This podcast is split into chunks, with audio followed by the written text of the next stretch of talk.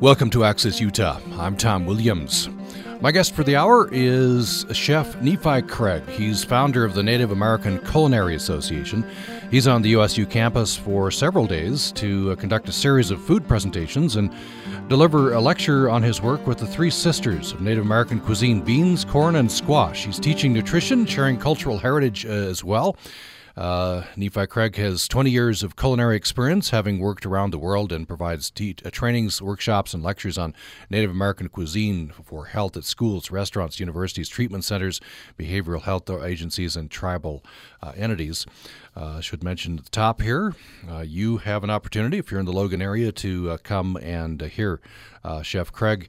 Nephi Craig will be giving a presentation on Native American cuisine and culinary culture this afternoon, 3 o'clock. Merrill Cazier Library, Room 101. A reception follows, and that is free and open uh, to the public.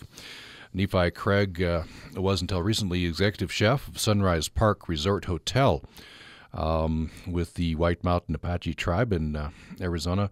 Um, he is currently nutritional recovery program coordinator and executive chef at the Rainbow Treatment Center and Cafe Gozhóó on the White Mountain Apache tribe lands in uh, Arizona. And uh, Nephi Craig, welcome to the program. Thank you for having me here. I'm very excited. So, uh, interesting background, a lot to talk about um, Native American culture, cuisine, um, history, and even we'll get to talking about how that history connects up to nutrition today. Uh, I guess for all of us, but uh, maybe concentrating on Native American peoples.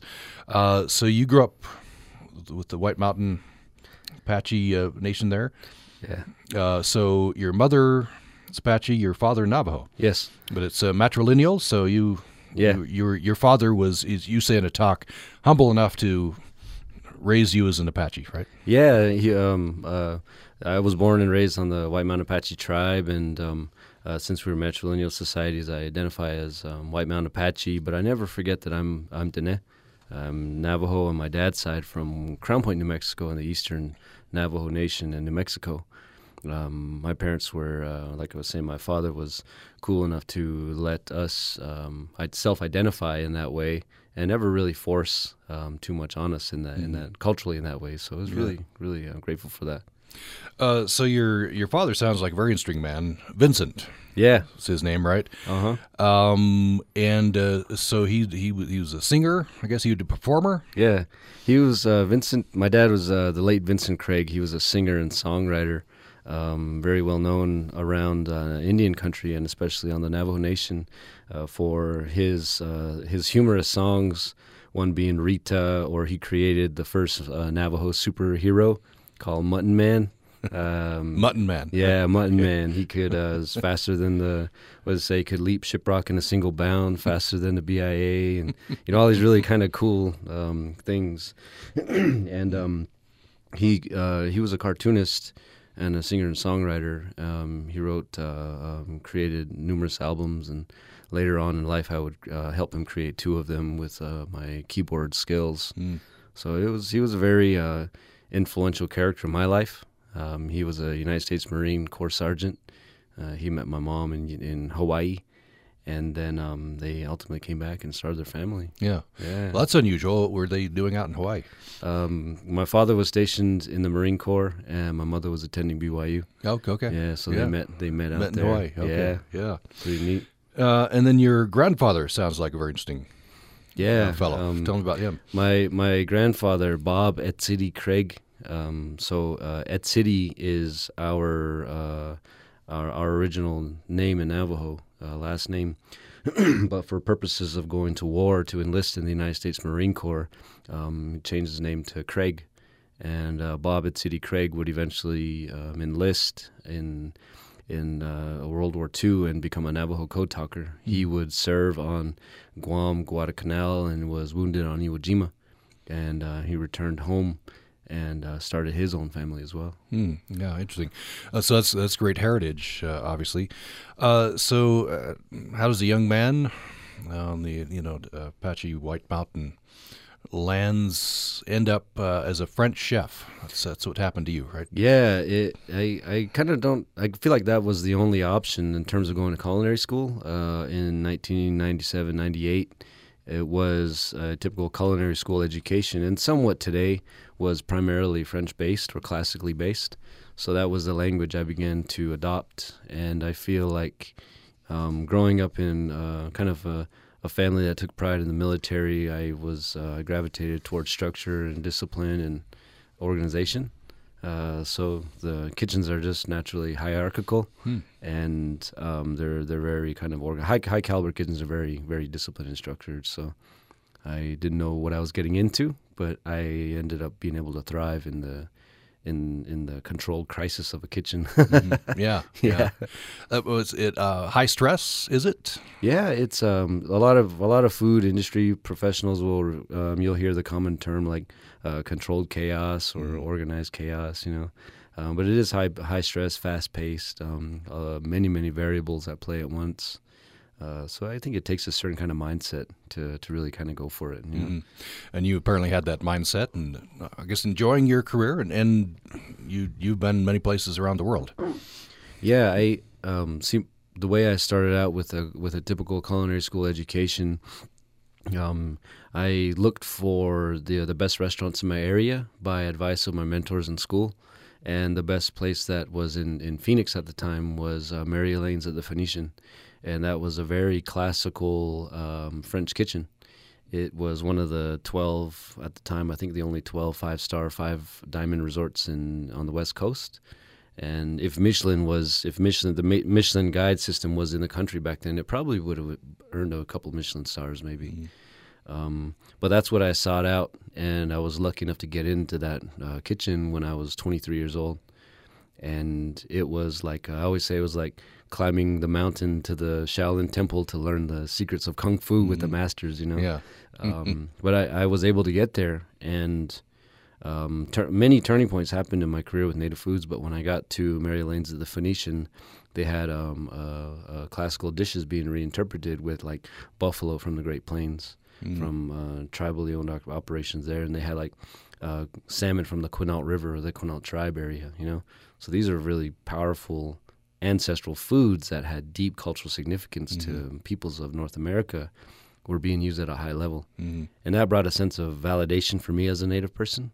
It brought a sense of um, possibility and potential. Mm-hmm. Um, but still, I had to keep my head down and just keep really training and mm-hmm. grinding uh, to be able to um, pick up those skills to build myself up again. So it was it was awesome. It was an amazing time there. Yeah, you say build yourself up mm-hmm. uh, again. Here. I had come from working five years at the country club at DC Ranch in North Scottsdale, and um, a lot of trial and error there. My mentor was uh, Chef Chris Olson, and um, uh, so I had to like relearn, unlearn, and relearn everything that I thought I knew. Mm. It was a complete different mindset mm-hmm. and structure uh, from the country club setting, which was excellent and amazing in its own. And then Mary Elaine's was a whole different caliber mm-hmm. um, in terms of equipment, professionalism, expectations, all those things, yeah. standards. Um, it, was, it, was, amazing. So relearn, unlearn uh, could be uh, could be metaphors for what you then went to do. I don't know if you thought about that at a certain point. Yes, it you, was. You, you, you, made a transition. You wanted to emphasize Native American cuisine. Yeah, and, and I think it had always been with me. Mm-hmm. Um, just growing up in Whiteriver and uh, uh, going to high school in Window Rock, Arizona, and Deneta, it, it um, I always wanted to do something cool with Native foods because I had grown up seeing Native foods, eating it occasionally, and kind of having um, um exposure to those those foodways. And uh, I I really enjoyed the process. And I, I um, so when I got to culinary school, I would ask uh, non-native chefs like, "Hey, chef, is there such a thing as Native American cuisine?" And my the responses I would get would be kind of a dismissive response, like, "Well, I know you make fry bread. I know mm-hmm. you boil stuff. Mm-hmm. You know, those kind of real simplistic, kind of dismissive responses." And to me, that didn't sit well with me, but I didn't respond in a negative way. I just kind of said, "Okay, that's that's that's it's not cool to talk about this," you know. So that that uh, seed observation from a young person eventually turned into Native American uh, Culinary Association because early on I wanted to find a native chef to work for so I could be trained by a native chef um, to learn what they knew was kind of the the mystique that uh, it had for me. and um, but it, it, was there was they were a rarity in mm-hmm. 1998, and from where I was standing, and uh, I always joke around and say that um, I would enter kitchens and people would say, um, "I know a chef who knows a chef," or "I know this guy who knows a guy who who who knows one a native chef somewhere," you know. Mm-hmm. I say it was like a Bigfoot sighting, you know, mm, like right. somebody knew somebody who knew somebody who saw one somewhere, right, you know. Yeah. Um, but ultimately, a lot of uh, I wanted to learn from someone, and I figured in like as early as 1999 and 2000, I said I'm I'm going to start a concept, and I'm going to do Native American Culinary Association because uh, I'm gonna I'm, I'm committed to this, and I'm going to do this as a pathway for the rest of my life, and eventually I'll climb the ranks and be a chef, and eventually I'll have the the ability to train other natives. So 20 years later, I'm I'm right here now. So mm, yeah, good, cool. Yeah, yeah. Uh, achieved your goal. yeah, that's uh, that's wonderful. Um, so Native American cuisine. Uh, I was reading a Newsweek article in which you you appear, uh, an interview, and the, uh, their line was, um, if you ask a man on the street what Native American cuisine is, you might get some mumbling about Thanksgiving. And then uh, before we went on the air, you, you added, and they might add fry bread, you know, or, or something something like that. But not a not a whole lot of understanding in the in the general conception yeah. about what Native American cuisine is. Mm-hmm. Certainly, and it, it, uh, there's another uh, piece out there where. Um, I'm quoted as saying um, the biggest misconception about Native American cuisine is that it does not exist, and I think um, uh, the term cuisine implies fine dining. It implies a certain opulence and luxury, uh, but in reality, the word cuisine simply just means uh, food that represents a people. Mm. And so, um, when uh, when we examine and look at the foodways and agricultural history and scientific history of indigenous foods, we really begin to go on this journey of discovery and this journey of justice and injustice along the way. Um, very much similar to um, salt wars and spice wars in Europe. Um, very amazing um, uh, time in the Americas for the past 500 years as it relates to food history. So um, uh, a lot of there's a, it, there's a lot of complex reasons why we don't see many Native American restaurants mm-hmm. or even Native American chefs. Um, there, it's it's a pretty deep issue. It's really neat. Yeah. Um, Let's take a break. Then I want to jump into this. You, uh, yeah. in a presentation, you have said, uh, "Why are there no Native American cuisine restaurants?"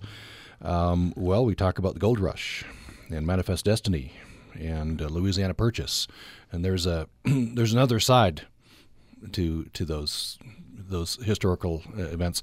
There let's let's are. talk about that. And uh, you talk about a dignified resurgence of ancestral knowledge, which let's talk about that as well. Uh, more following this break. Indonesian textiles use dyes derived from indigo leaves, turmeric roots, and morinda bark to produce different colors, demonstrating knowledge that Indonesian weavers have of their tropical environment. Styles and designs such as batik and ikat vary by region throughout Indonesia and can inform on material origins and trade relationships between regions. Symbols and patterns of Indonesian textiles also inform us about outside influences. Octagonal patterns reveal a history and progression of Islamic influences in Indonesia, and the integration of yellow triangular shapes, distinctive of Indian patterns, show a strong cultural influence from India. Examining textiles details tell us not only about how it was made, but cultural processes behind the product.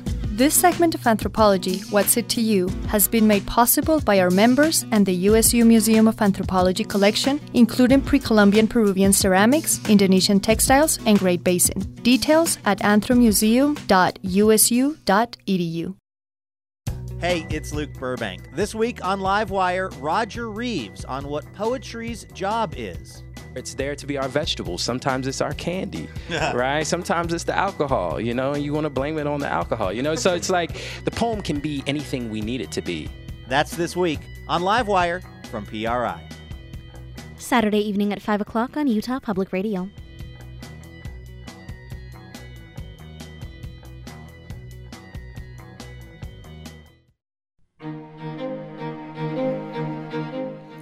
Thanks for listening to Access Utah today. My guest is uh, Nephi Craig. He is a uh, chef He is founder of the Native American Culinary Association. He's on the Utah State University campus for a series of foods presentations and uh, lectures, and uh, he's teaching nutrition and sharing cultural knowledge. Uh, he's been meeting with uh, folklore, nutrition, plant soils, and climate students. Uh, in fact, have been meeting with students from grade school through graduate school. So they've, they've been keeping you busy, In Nephi Craig. Um, Nephi Craig has 20 years of culinary experience, having worked around the world uh, and provides trainings, workshops, and lectures on Native American cuisine for health at schools, restaurants, university treatment centers, behavioral health agencies, tribal entities. Uh, so there is an event to which you are invited, and it's uh, a lecture. Uh, it's on Native American cuisine and culinary culture. That is 3 o'clock this afternoon, Merrill Cazier Library, room 101. Reception follows. Uh, so uh, Nephi Craig is uh, White Mountain Apache and Navajo. He's an executive chef, and currently he is um, nutritional recovery program coordinator and executive chef chef at the Rainbow Treatment Center and Cafe Gozhóó on the White Mountain Apache tribe in Arizona. We'll talk about that as we, we go along. Interesting intersection there of uh, people in recovery and food and Yes. culture, right? Yes. So, but first, I want to get into this history to which we made reference before the break. Um, so uh, you you pose. Uh, so I watched a lecture, and people can find this. Uh, just Google this. This is, uh, I think, last year. Mm-hmm. You gave a, a TED Talk type presentation Yeah. uh, to the uh, cowboy gathering. Yeah, it was a cowboy ca- gathering. in Cowboy poetry gathering Yeah. in Elko. Yeah, and um, maybe people are conditioned to treat you warmly because your father was there a lot, right? Yeah, I, I think so.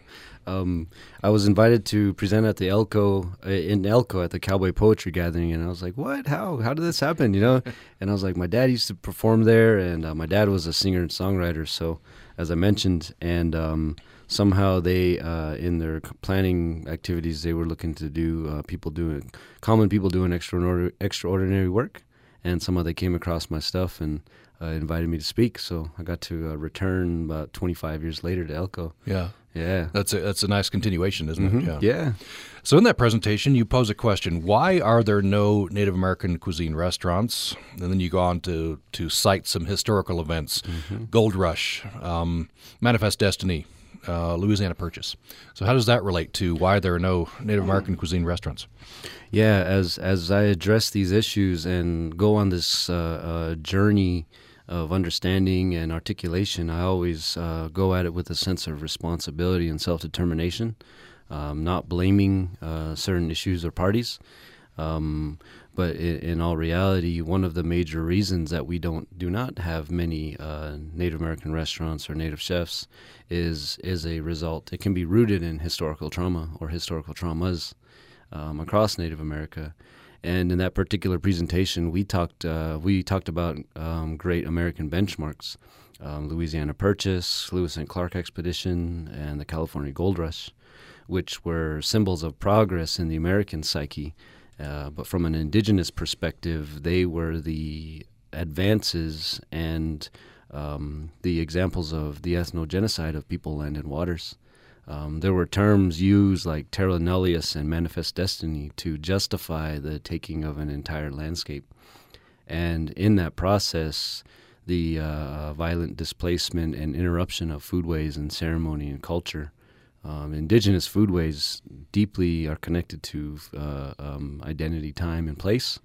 So when you look at westward expansion and themes of, uh, of colonial thought being implanted, and indigenous people having no choice but to um, fight back or be uh, overrun in the process, it's a very traumatic experience, uh, widespread from Florida to Washington State, from uh, California to New York. Uh, all these examples they of American history have a, a profound impact on the other side from the indigenous perspective. And it's a tough topic to begin to talk about, but I think our generation is ready for it now. It's safer to address these issues than it ever has been, I believe. And so I feel very fortunate to be able to uh, intertwine those themes into food and cooking, uh, indigenous resurgence and health, um, because I, I do my best to appro- approach it with a sense of accountability and responsibility and again, not be blaming certain issues, but highlighting the biopsychosocial effects of these traumas. You know, complex grief. It's it's really interesting to me. It's cool. We'll we'll pick up that thread, the complex grief, and the, how that Yeah. relates to recovery.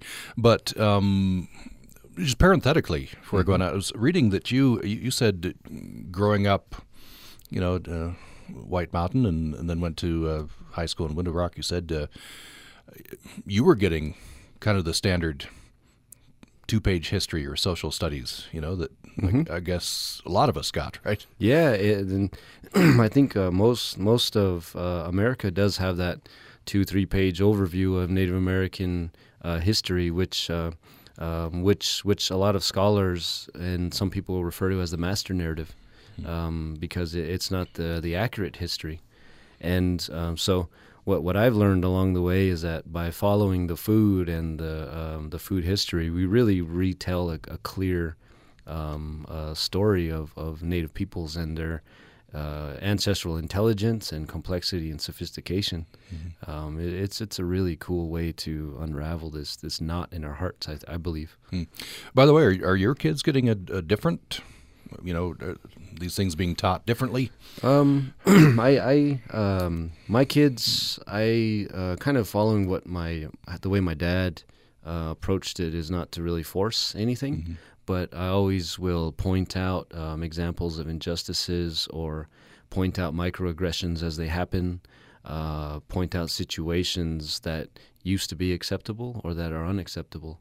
Um, and try to dispel notions, not in a very aggressive, again, not in a blaming way, but in a way that hopefully allows them to make decisions that will stay with them uh, when they en- enter adulthood. Um, But, th- but this is at home, right? yeah, you're, this is, you're this doing is this at home, I wonder about the curriculum. I guess that would be controlled by the state. I don't know, or, or um, for our is that- program. yeah. Uh, Um, well, no, I mean for at, at school, you know, Oh, elementary at schools, schools or, I, or high I- school. I, you know? suppose it's changing. I don't know exactly what the curriculums uh, um, uh, encompass in terms of Native history. I know there's more Native programs. Uh, there, there's more. Uh, we're more connected ever, than ever before through social media. So you can follow certain hashtags, or young people can follow certain hashtags, and be connected to social movements and justice movements as well.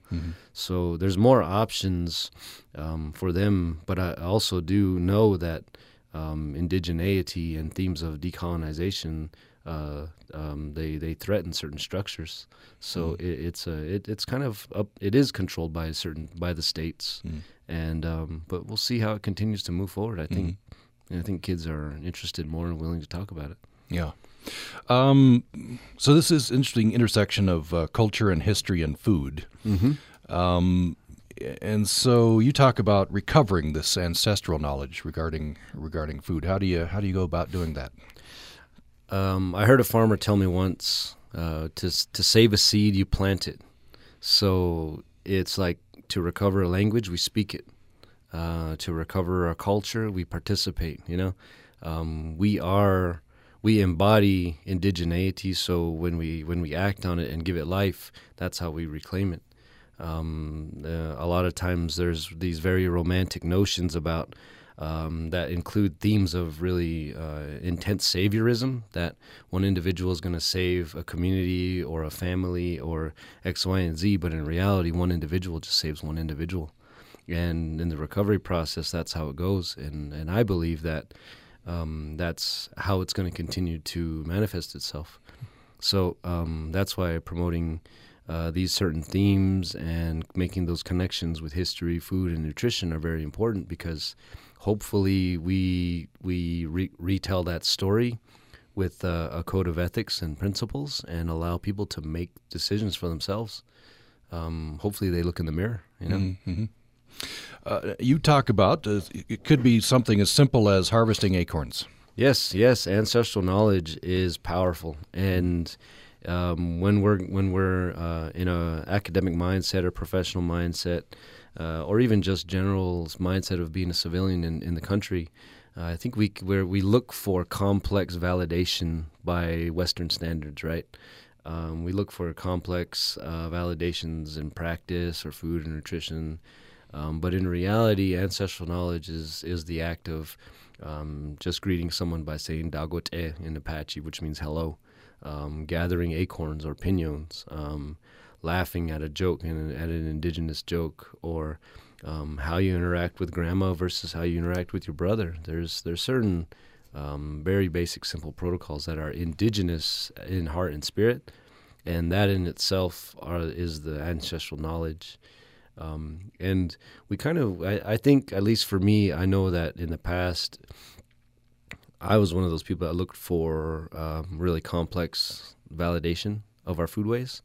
But as I've gotten older and um, began my own family and my own journey as a chef, I realized that simplicity is the most powerful thing, and are um, usually the most simple techniques or approaches are also the, the most complex. Mm-hmm. So it's kind of the irony yeah. of yeah. I love it all. It's cool. Uh, that has application to a lot of things in life, doesn't yeah, it? Yeah, it does. Seek that simplicity, uh-huh. which is hard to do, right? Yeah, it's, it's, it's very difficult. It's hard to do. Uh, if you just joined us, we're talking with Nephi Craig. Um, he is uh, a Native American chef. He is uh, founder of the Native American Culinary Association. He's on the USU campus uh, to uh, for several events, and he's been meeting with um, students from grade school up through graduate school lots of presentations. Uh, there's a lecture that's free and open to the public. You're invited uh, this afternoon, 3 o'clock, Merrill Cazier Library, Room 101, with a reception to follow. Um, I want to uh, have you talk about the Three Sisters. What mm-hmm. are the Three Sisters? The the Three Sisters are a combination of three very important cultivars that were domesticated by indigenous peoples. It began in Mesoamerica. Um, then they contain corn, beans, and squash and they're grown together in a farming technique known today as companion planting. Um, you could take it a step further and add a couple more uh, companion plants, and it's a milpa planting. Um, but the three sisters, uh, the corn provides a natural beanstalk for beans. Uh, squash uh, shades the soil and prevents erosion, retains moisture, and uh, beans release nitrogen into the soil, which the corn needs to grow. And so not only do they uh, support each other uh, and uh, agriculturally, they also complement each other when you eat them because corn is missing a couple amino acids to form a protein, and the beans and the squash supply them. So when you consume all the way from seed to human consumption, they're working together for us, and uh, they form a complete protein. And and in my opinion, that's one, that's a a powerful example of ancestral intelligence and uh, agricultural sciences, and um, the notion that um, uh, indigenous diets, pre-colonial and pre-reservation diets, were mostly plant-based. Mm-hmm. So we had a, a, an intelligent way to source out our, our proteins without animal proteins, or source out our potassium, like with cholla buds, for example, without drinking dairy. Um, so it, and I use it as a as an entryway into native cuisine um, because for a long time the entryway was fry bread to native cooking. Um, a lot of uh, flour-based, lard-based, beef-based, pork-based dishes, um, which are which in fact are not indigenous. And so I use the Three Sisters. It, it kind of originates more, excuse me, on the on the, the Great Lakes, Midwest, Eastern stories. Um, and the reason that I use it, when I was growing up on the Apache Navajo reservation, I never heard it referred to as called the Three Sisters, but I always saw corn, beans, and squash mm. in our stoops, our stews, at our celebrations. Maybe they were all three together, maybe they were separate, but they were always visible characters or cultivars. So I like to teach it because, as you said, we taught it to grade school kids, and we could teach it to graduate students. We could teach it to nutritionists, and we could teach it to food scientists. And it promotes a very simple message of symbiotic relationships. Uh, we can teach kids to work together and talk about nutrition and eating colorful foods, you know, and we can break down the science and history of it all too. So I feel like it's a very dynamic um, teaching companion that, that I use as a tool. Mm-hmm. So that's why I, I, like to promote it and use it. Yeah. Mm-hmm. This is interesting. You mentioned fry bread. You, are going back to you know deep origins with the Three Sisters. Mm-hmm. Fry bread's much more recent, right? And, that, and that's that's part of this part of this this colonial history. Yeah, know, yeah, right? it is. It fry is. Bread? And and it's it's a uh, it's a it's a big um, piece of our public health epidemic right now too. Uh, flour-based foods and uh, lard-based foods, um, anything that consists of beef, chicken, pork, uh, flour, lard, and sugar. Those are all um, uh, the recipe uh, for a widespread public health epidemic of di- diabetes, obesity, heart disease. Lard and flour and, Yeah. and all that came in when Um, and when the nations were placed on reservations. yeah, right? they're they're those are all Eurasian ingredients, and so they they are born out of uh, military captivity, um, widespread. Regardless of what region you came from, you most likely got a same list of commodity foods or military food rations. Uh, you could be this, uh, on the Seminole Nation or in the, the forests of the Northwest or in the Great Plains or in the Southwest, but you you pretty much got the same type of military food rations, and so that's why you see fry bread across Native America in the United States. Mhm. Uh, even up into Canada, is referred to as bannock. You know, Yeah. so it's it's a food born out of oppression, um, but without the ingenuity of our grandmothers and daughters and aunties, um, they we would not have been able to sustain ourselves. So it's it's it's a love hate relationship. Yeah. Uh, I don't say it goes away forever. I think it, it's the story is told and it's consumed responsibly. You know, because it is a part of our culinary repertoire as Yeah. as as cooks and peoples. You know, it has deep meaning and nostal- nostalgic components for families that really survived with absolutely nothing. You know, so Yeah. we can't forget those intimate histories as well. Yeah. And it's it's delicious. I mean, that's what. Yeah. it's- Yeah. A lot of foods that aren't so good for us are taste really good. Yeah, they're uh, it's deceptively delicious, and um, it, it's uh, it, like I said, it has a lot of um, uh, cultural and personal and familial connections to different families all over Native America. And I think if we were able to contextualize this history, um, food choices might change. And so instead of being uh, overly aggressive and forcing change on people about their diets, because in kind of where in the work that I do, it, it wouldn't be uh, appropriate to try to force change on anyone. Um, that would kind of be verging on shaming people for what they choose to eat because they don't know, they don't have the information, proper information. So allowing people to go on um, to be guided to discover for themselves and make their own opinions and decisions, I think is is a more appropriate course of action. I think when it comes to that or other indigenous foods. Yeah. Another somewhat related problem. Um, you have talked about about this that there's um, some areas and reservations. There's a food uh, food desert problem. Just uh, you know, not a whole lot of stores, and uh, you might you, the convenience store might be closest, and a can, you know, a can of Pringles might be the Yeah. easiest thing to yeah, get to. You know. Uh, uh, excuse me. Um, the term food desert has kind of arrived uh, or uh, been used more and more over the past 10, 15, 20 years, and and it does refer to uh, food access, and that's one of the major obstacles across Native America is food access and having fresh ingredients. Um, historically, many tribes were in the mu- in the most um, lush and fertile areas of the of America. So San Francisco, California, um, the red the uh, redwoods, uh, Puget Sound, the Great Plains, the Rocky Mountains, Great Lakes, the the coast, all of the East Coast. Um, many of these territories and all those lush, rich environments did not require too much agriculture. The, we could forage and follow animals and hunt and gather, and the the the, the world the the landscapes could sustain us in that way. But as um, those those benchmarks in American history, we talked about um, Lewis and Clark expedition, the uh, uh, Manifest Destiny, all those pieces displaced us from those intimate relationships with land, and it was uh, um, publicly accept, socially acceptable, um, enforced by the government, enforced by the military, and it was okay to run natives out of their ancestral homelands and put them in the places where foods just will not grow. And over time, we remained there, and um, we're kind of imposed food systems, imposed ideas around food and food consumption, and so today that manifests in in uh, food deserts, and not only some some reservations are still in their very lush ancestral lands, but the spiritual, intellectual, emotional dis- detachment from landscape has produced the lack of access and ability to cook. So therefore, the foods might be right outside in the wild environment, but uh, the process of um, displacement or detachment. Again, looking for that complex Western validation, you know, mm-hmm. um, trusting the food pyramid more than ancestral knowledge, right?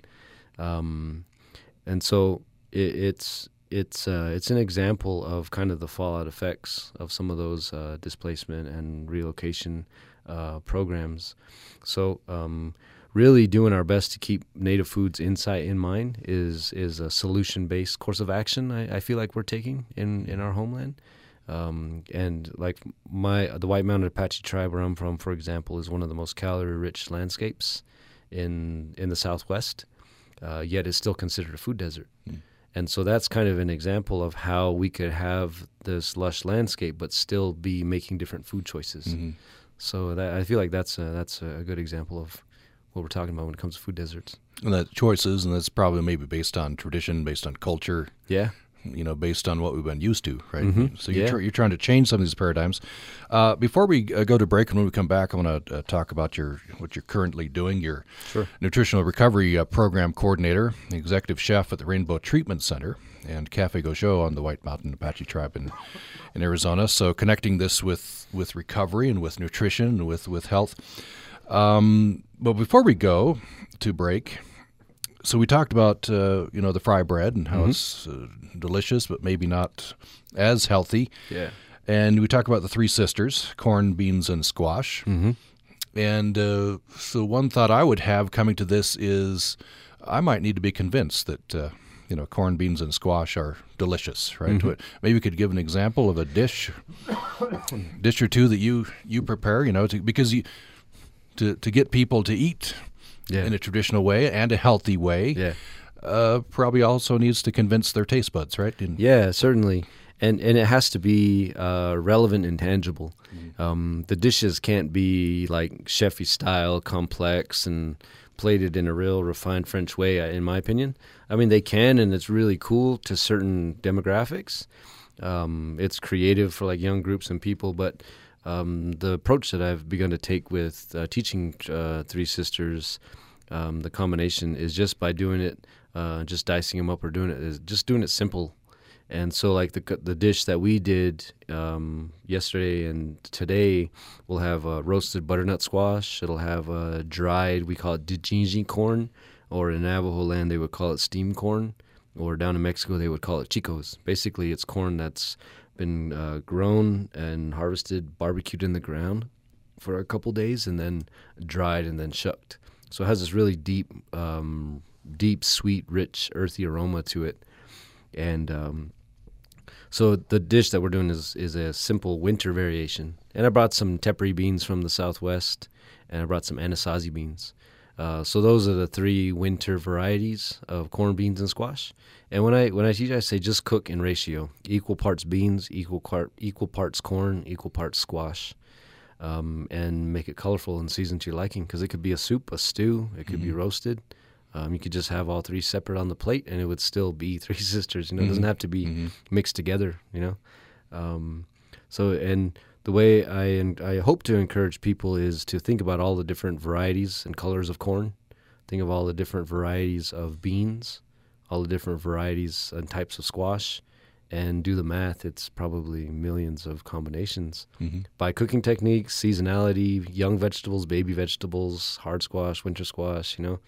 Yeah, I, I think it's the possibilities are endless. Yeah. Mm-hmm. Then you bring in um, indigenous foods from other places, right? Yeah, certainly. Yeah. I think um, there are a number of uh, uh, native food producers that, that grow and commercially package and sell their ingredients. And I feel like they are a critical piece of this um, foodway resurgence that we're living right now. Uh, because without farmers and harvesters and practitioners of that uh, traditional ecological knowledge, um, we don't have foods to cook with. Uh, without um, a, a culturally sensitive hand harvested wild rice from Minnesota, we don't have that actual story to tell. Um, without the practice of grow, uh, seed saving and growing corn in the real traditional um, traditional way, which is thousands of years old, we don't have the ability to tell those stories. We might um, we might only have access to genetically modified organisms or, or foods, you know. So um, food producers are very very important in this uh, process. Uh, let's take a break. When we come back, more with uh, Nephi Craig. Uh, he is founder of the Native American Culinary Association and uh, currently is nutritional recovery program coordinator and executive chef at the Rainbow Treatment Center and Cafe Gozhóó uh, at the White Mountain Apache Tribe in Arizona. More following this break. In 1976, composer Rebecca Clarke was interviewed about a former classmate of hers, the great pianist Myra Hess. Well, the interview revealed some surprising information. Turns out Rebecca Clarke was the big story right under everyone's nose. Rebecca Clarke's big reveal on the next Performance Today from APM. Tonight at 9 o'clock on Utah Public Radio. Thanks to Wimmer's Sewing Vacuum and Bike Dealer, family owned for 98 years and located on Main Street in Logan, for becoming the newest Pledge Drive sponsor at UPR. You can highlight your company and gain valuable exposure by sponsoring a day during our Spring Pledge Drive, March 21st through the 28th. For more information about how to support UPR through a sponsored day or challenge incentive, contact Katie Swain at 435 797 3107 or katie.swain at usu.edu. Hi, I'm Steve Williams, host of Jazz Time here on Utah Public Radio. I hope you'll join me Sunday evenings for a journey through the world of jazz music, from ragtime to bop, from Havana to Logan, Utah. Tune in for a bit of history, commentary, the occasional interview, and of course, all that jazz. Jazz Time, Sunday evenings at 6 o'clock on Utah Public Radio.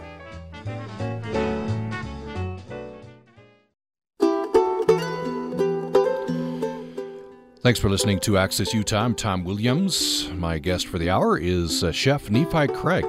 He's a, a, Native American Culinary Association founder. He's on the USU campus uh, giving a series of presentations and uh, lectures on his work with the three sisters in Native American cuisine beans, corn, and squash. He's teaching nutrition, sharing cultural heritage. He's uh, met with uh, hundreds of students from grade school to uh, through uh, graduate school. And uh, there is a lecture that's free and open to the public. You're invited to come. Uh, this afternoon, 3 o'clock, Merrill Cazier Library on the USU campus, room 101. Reception uh, follows. He'll be talking about Native American cuisine and uh, culinary uh, culture. Uh, so, uh, Chef Craig, you currently um, are nutritional recovery program coordinator and executive chef at Rainbow Treatment Center and Cafe Gozhóó, the White Mountain Apache tribe in Arizona.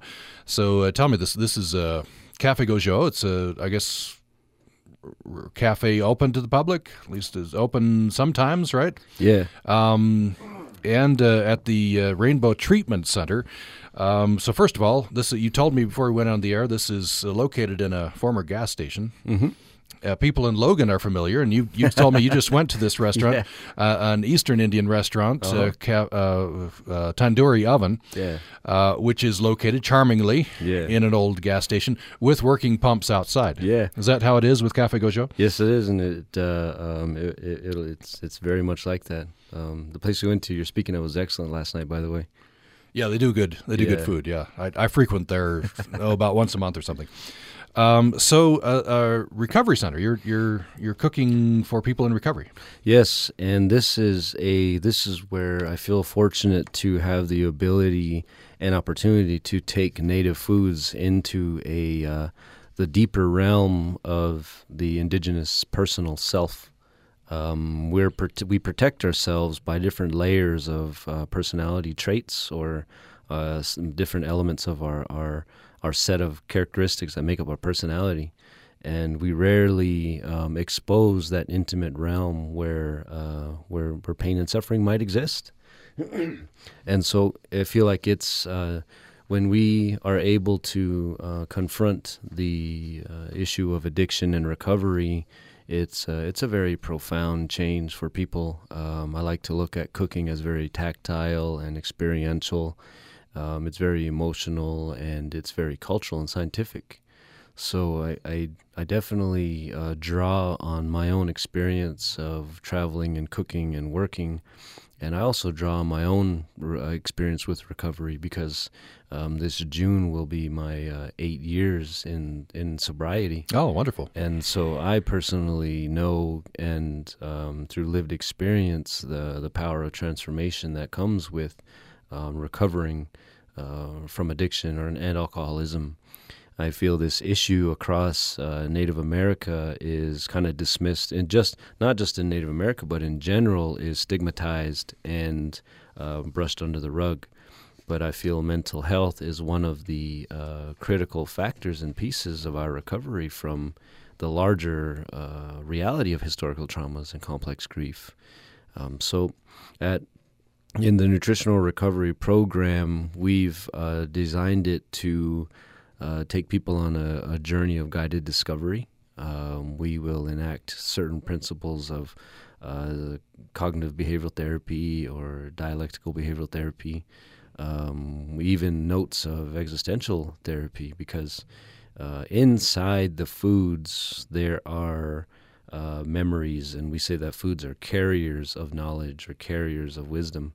And so when we participate with foods, we uh, when we first of all we create safety, and when we're able to participate uh, in the practice of, of cooking, we're, we're we're opened up, and you're kind of in a moment where you're um, time traveling. You're thinking of family, you're thinking of past experiences, and you're not too focused on the the fears that paralyze us in active addiction. Um, so we hope that allowing individuals to participate and learn some of these food historical notes uh, and learn some hands on skills. Uh, that they will add that to their support system as White Mountain Apache community members, and that they can um, apply that at home because we always say that cooking in a restaurant is okay, it's it's fine, and that's amazing, um, but it really starts at home. Uh, we really can't make a change just by cooking in a restaurant per se. Uh, we have the most um, uh, we have the most potential to impact our families and make different decisions along with this life change of recovery. And um, so I feel like if if all of the health disparities uh, from diabetes, obesity, heart disease, the mortality rates, the uh, suicide rates, and violence, and all of these things, they're just the physical manifestations of historical trauma and complex grief and interruptions of parenting patterns. It is a very deep and uh, um, uh, the root causes are evident. So I feel like in the treatment center setting and in a cafe, Gozhóó, we're able and fortunate to be able to mix those behavioral elements of a of team group work in a kitchen um, to activate ancestral knowledge. Um, an example of that being I, I'm not a fluent Apache language speaker, but I encounter other people that are on a regular basis. And they hold keys and wisdom that I don't have, even as a professional. So, in re- all reality, I'm not a master chef at all. I'm still a student of the experience of recovery. And that's just one example of shared knowledge and how we heal together. Um, we feel like we're treating those symptoms uh, in in an intimate way through food, and so the cafe will be um, part uh, part full time staff and then part uh, vocational training students who are in recovery as well. So it's it's really neat. Mm. So this is definitely it is not only health, but it's culture. Mm-hmm. But that relates too, as you're saying. That's it's, uh, the culture can be healing. If yeah, connect to the culture. Definitely, and mm-hmm. and. Uh, some of the uh, feed, feedback we've gotten is that wow, I didn't even know that tomatoes were an indigenous food. Mm-hmm. I didn't even know that there were no beans in Europe. I didn't even know that there was that Italian food is based on a native food, um, the tomato, right? Yeah. I didn't know that uh, there were no uh, chilies in India and Asia before 1500, you know? And so basically expanding food knowledge gives a sense of, um, improves personal self vision, basically. um, validating ancestral knowledge and validating experience and hopefully allowing someone to come to encounter themselves in a new way for the first time and see their potential and really go for it in Mhm. recovery. That's interesting. Um, you know, people, I guess, in tomato country or Mhm. chili country, right, Yeah. hadn't realized that uh, you know that that traveled from the New World all the way across and, and became an important part of Mhm. revitalizing Italian cuisine or Asian cuisine. Yeah, it, it really rev- uh, native foods, excuse me, native foods really revolutionized world gastronomy and uh, world cooking around the world today. Um, we, uh, I like to say that anywhere you are in the United in the United States, you're on indigenous land, and the foodways that evolved uh, from Chicago to New York to L.A. to Phoenix, they're all uh, influenced by ancestral knowledge and indigenous landscapes. Um, so you could say that all of contemporary American cuisine, the foundational uh, terroir of that is, is Native American cuisine. Mhm. So um, when we highlight and identify what native foods really are, we could go to the grocery store, for example, and about 70% of all products in the store will be indigenous foods. So it's a matter of education, a ma- Mhm. matter of connecting to the connecting that back to the culture. Yeah. Yeah. Yeah, definitely. And um, providing that guided discovery uh, because just cooking alone won't save someone's life. It won't keep them sober when it comes to addiction. It's an intimate layer that uh, enables one to fill the fill the void.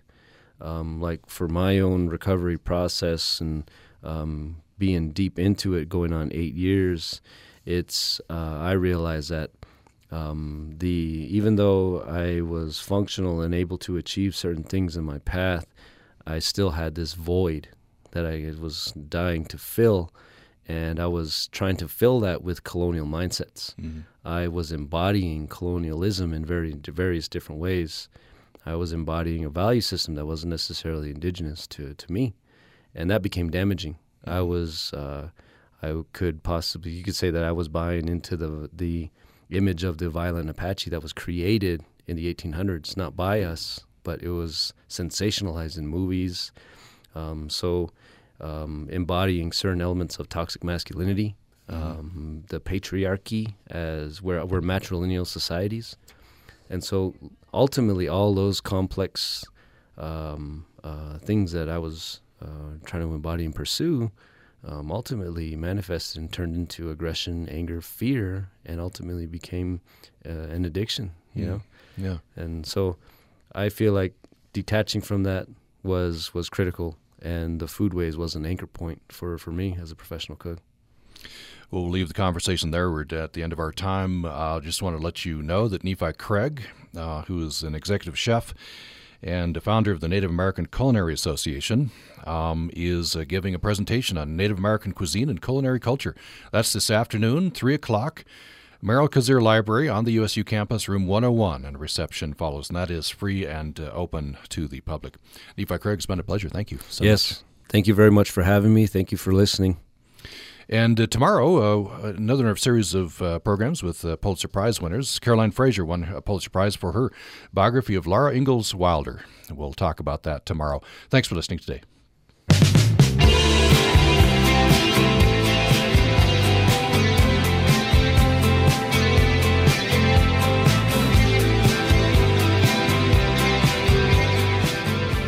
You're listening to Utah Public Radio, a statewide service of Utah State University and the College of Humanities and Social Sciences. KUSR Logan, KUSK Vernal, KUSL Richfield, KUST Moab, KCEU Price, KUSUFM Logan. Also heard at upr.org.